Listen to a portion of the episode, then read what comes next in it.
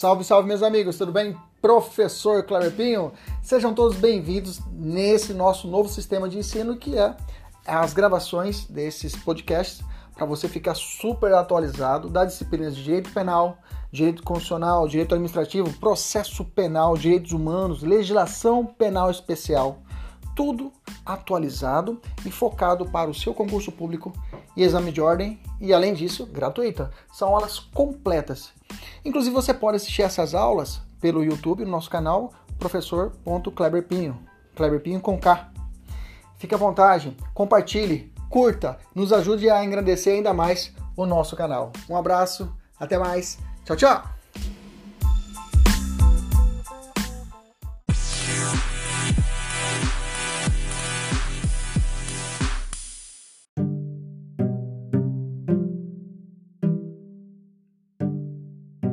Existe diferença entre polícia judiciária e polícia investigativa? Quem é tido como autoridade policial para a corrente moderna da doutrina brasileira? Meu nome é Kleber Pinho, professor e mentor para concursos. Fique comigo nesse podcast para você aprender um pouquinho mais a respeito dessa matéria palpitante que introduz o conteúdo de inquérito policial.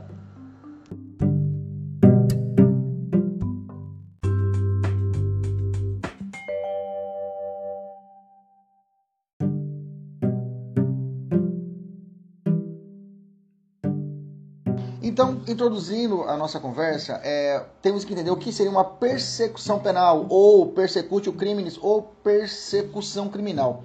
Então, o que seria isso? É que para a apuração da infração penal e para saber quem é respectivamente a autoria, quem cometeu o crime, nós temos duas fases bem delineadas pela doutrina e, e que entende-se pela persecução do crime. Essa perseguição do crime.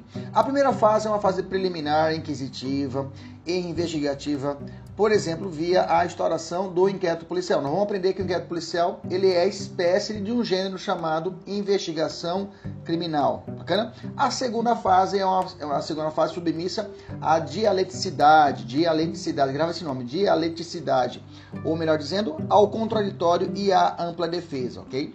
Ela é submissa ao contraditório e ampla defesa e é denominada a fase processual. Professor, isso eu já sei. Então, beleza, maravilha. É bom que vocês saibam que realmente existem essas fases muito bem definidas na persecução penal brasileira. Bacana? Assim, dessa forma, nós temos a materialização do chamado jus puniendi.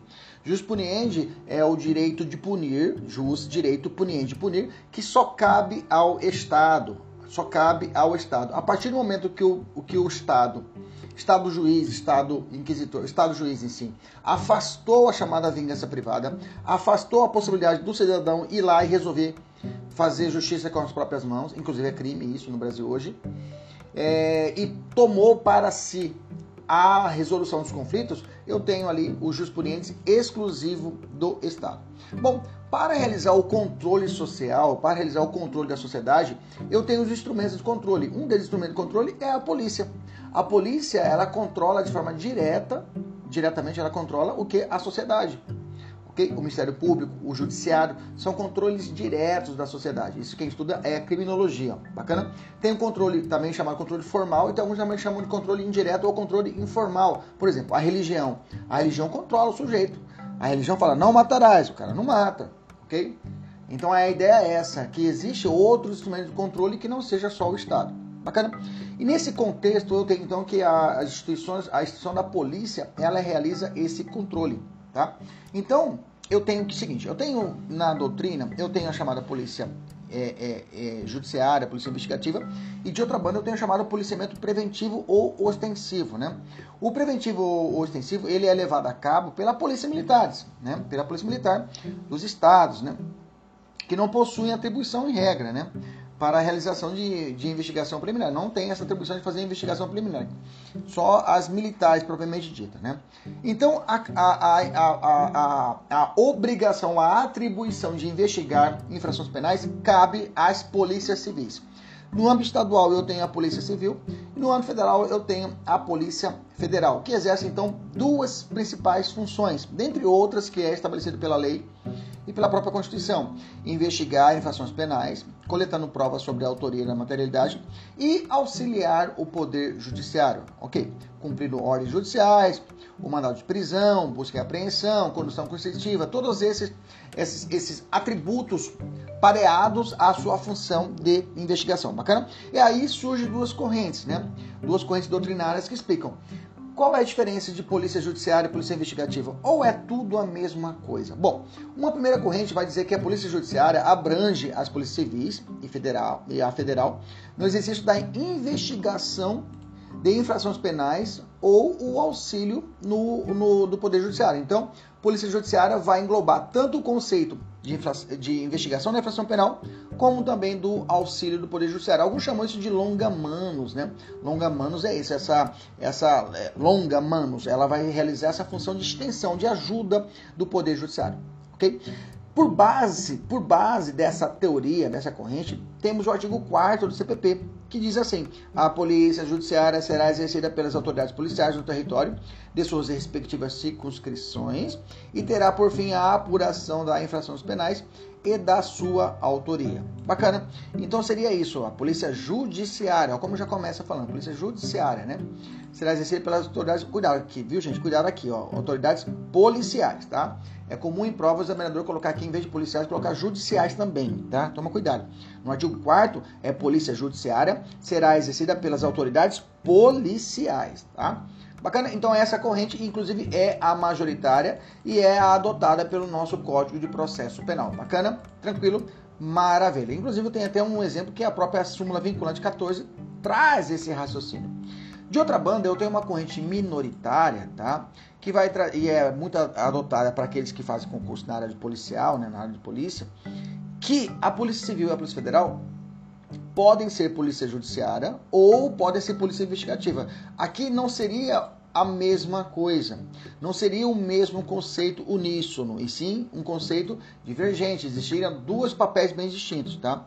A depender da função que estejam exercendo, a Polícia Judiciária não abrangeria todas as atribuições de polícia. Então, a Polícia Judiciária é a PC ou a PF quando praticarem atos no auxílio do Poder Judiciário. Aí chamaria isso de Polícia Judiciária.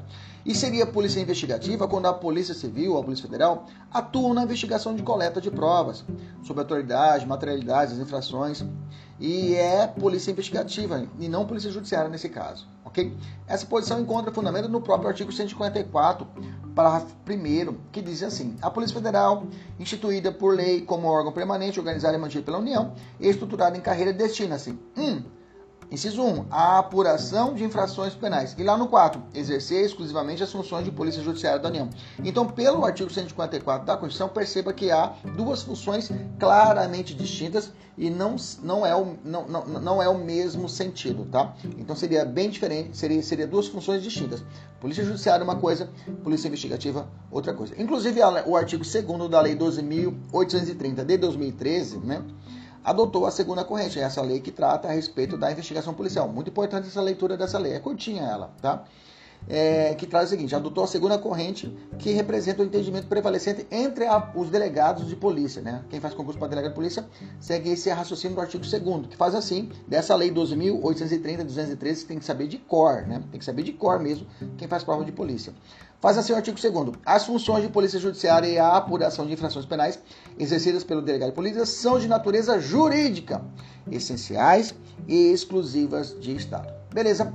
Tranquilo? Avançando, quem é considerado autoridade policial? Bom, para facilitar a nossa conversa, normalmente nos concursos públicos, nos estudos, a gente sabe, olha, quem é autoridade policial é o delegado de polícia. E ponto, tá? é o delegado de polícia civil ou federal. Então, quando você lê no Código de Processo Penal, falou autoridade policial, leia-se delegado de polícia, ou civil ou federal.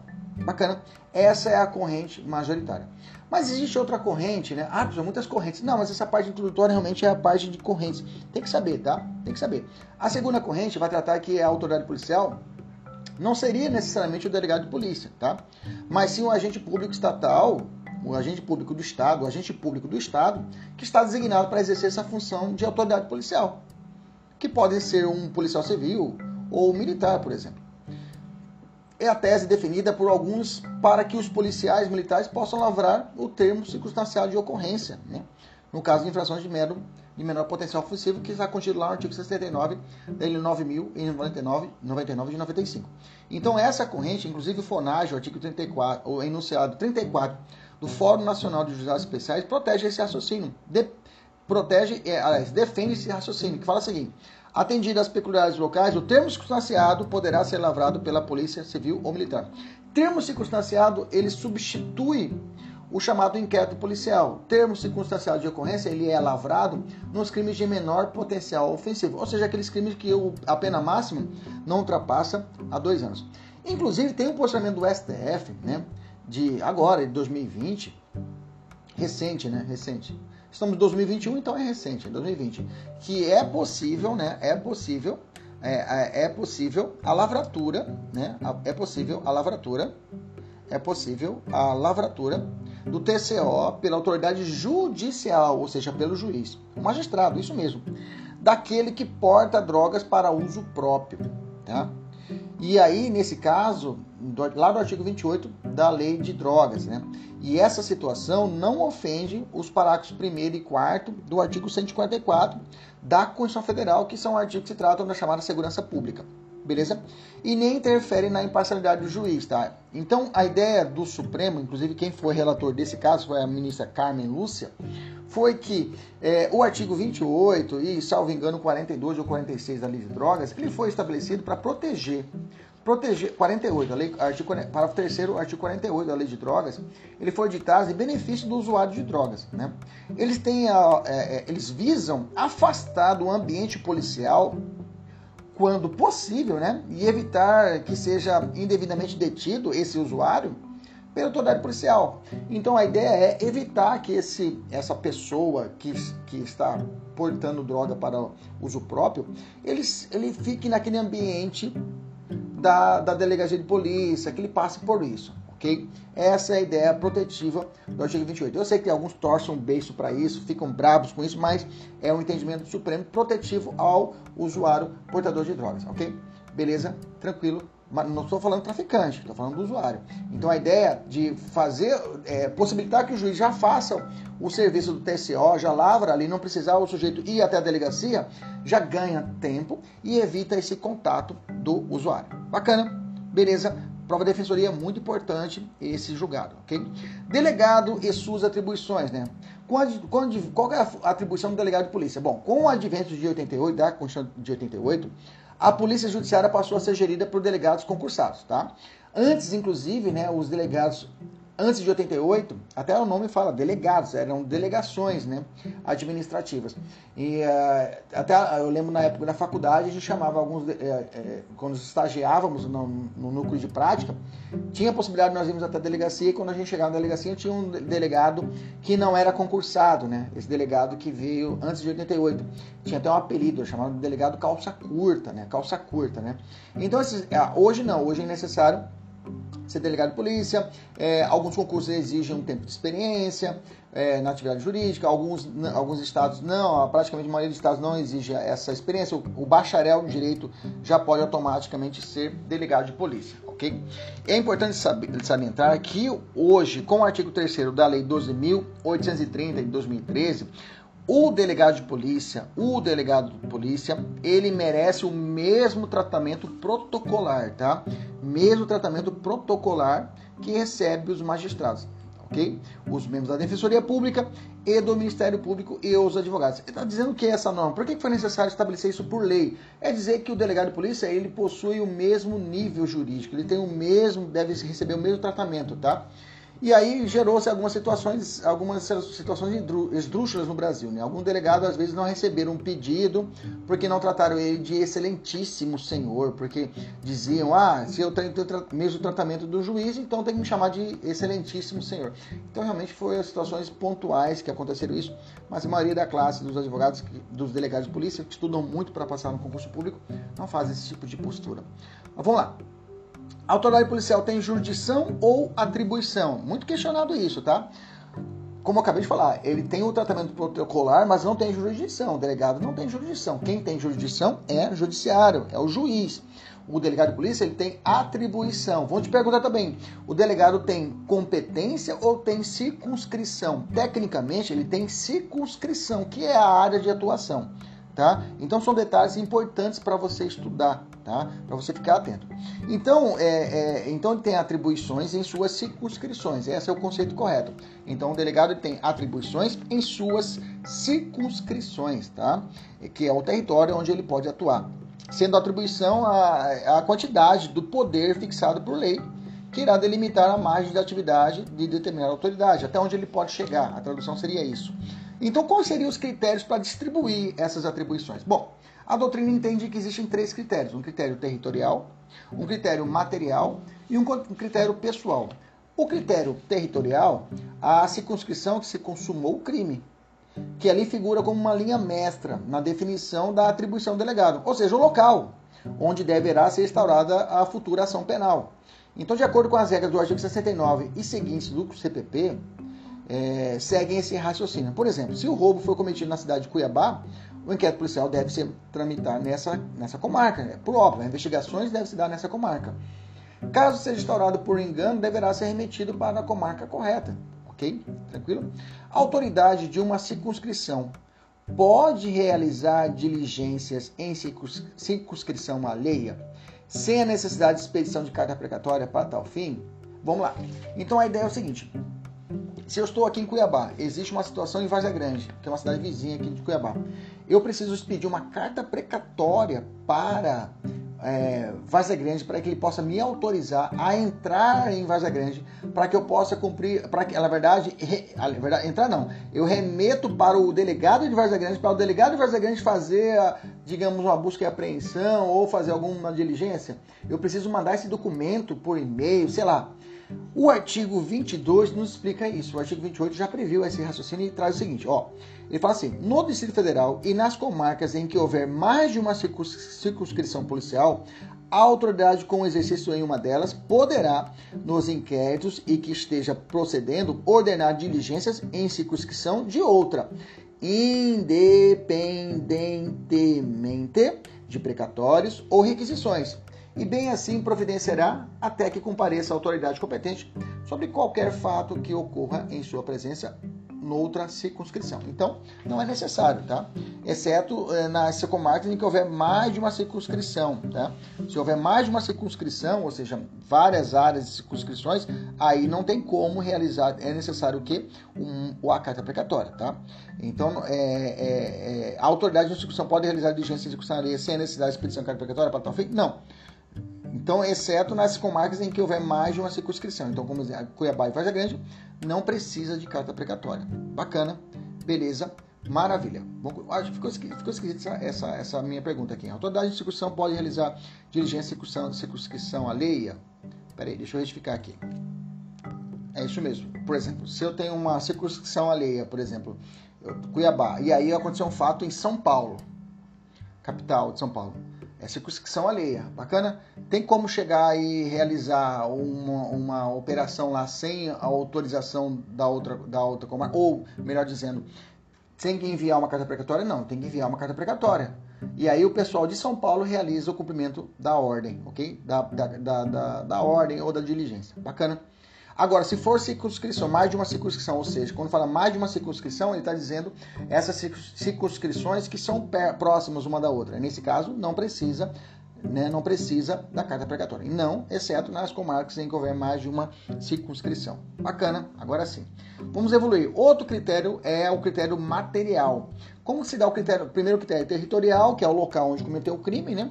E o segundo critério, o critério material, é o que ocorre com as chamadas delegacias especializadas, né? O que ocorre com as chamadas delegacias especializadas, especializadas em furto e roubo, especializada em tráfico, especializada em combate ao, ao crime organizado e outras mais, tá? Então, por esse critério, teremos uma bifurcação das polícias em estadual e federal, né? Estado Federal. A Polícia Federal pode investigar crimes estaduais? A pergunta é: pode ter crimes, é, é, investigar crimes estaduais? A resposta é sim, tá? A Polícia Federal pode investigar? Pode. A Lei 10.446 de 2002, ela trata a respeito disso com base na Constituição Federal no artigo 144, né? Que crimes que tiver uma chamada repercussão interestadual, e essa lei 10.456, ela traz de forma específica essa repercussão estadual. Eu tenho ainda a, a, a algumas é, atribuição pessoal, tá? A pessoal vai tratar de, é, é, melhor dizendo, é, eu falei de crimes de furto, roubo, e a pessoal vai, traba vai trabalhar a figura da vítima. Por exemplo, é uma delegacia especializada para a proteção da, da mulher, no caso de violência doméstica. Aí seria uma delegacia, uma atribuição pessoal. Ok? Então, nesse caso, nesse caso, seria uma delegacia especializada em proteção à mulher. Agora, uma delegacia especializada em roubos e furtos, aí seria competência material. Agora, quanto à pessoa da vítima, quando analiso a pessoa da vítima, aí o critério é pessoal e não material. Bacana? Beleza? Quando o inquérito policial pode ser avocado ou redistribuído? Aliás, a pergunta é: um inquérito policial ele pode ser advogado? Um inquérito policial pode ser avocado ou redistribuído? A resposta é sim. Ele pode ser avocado.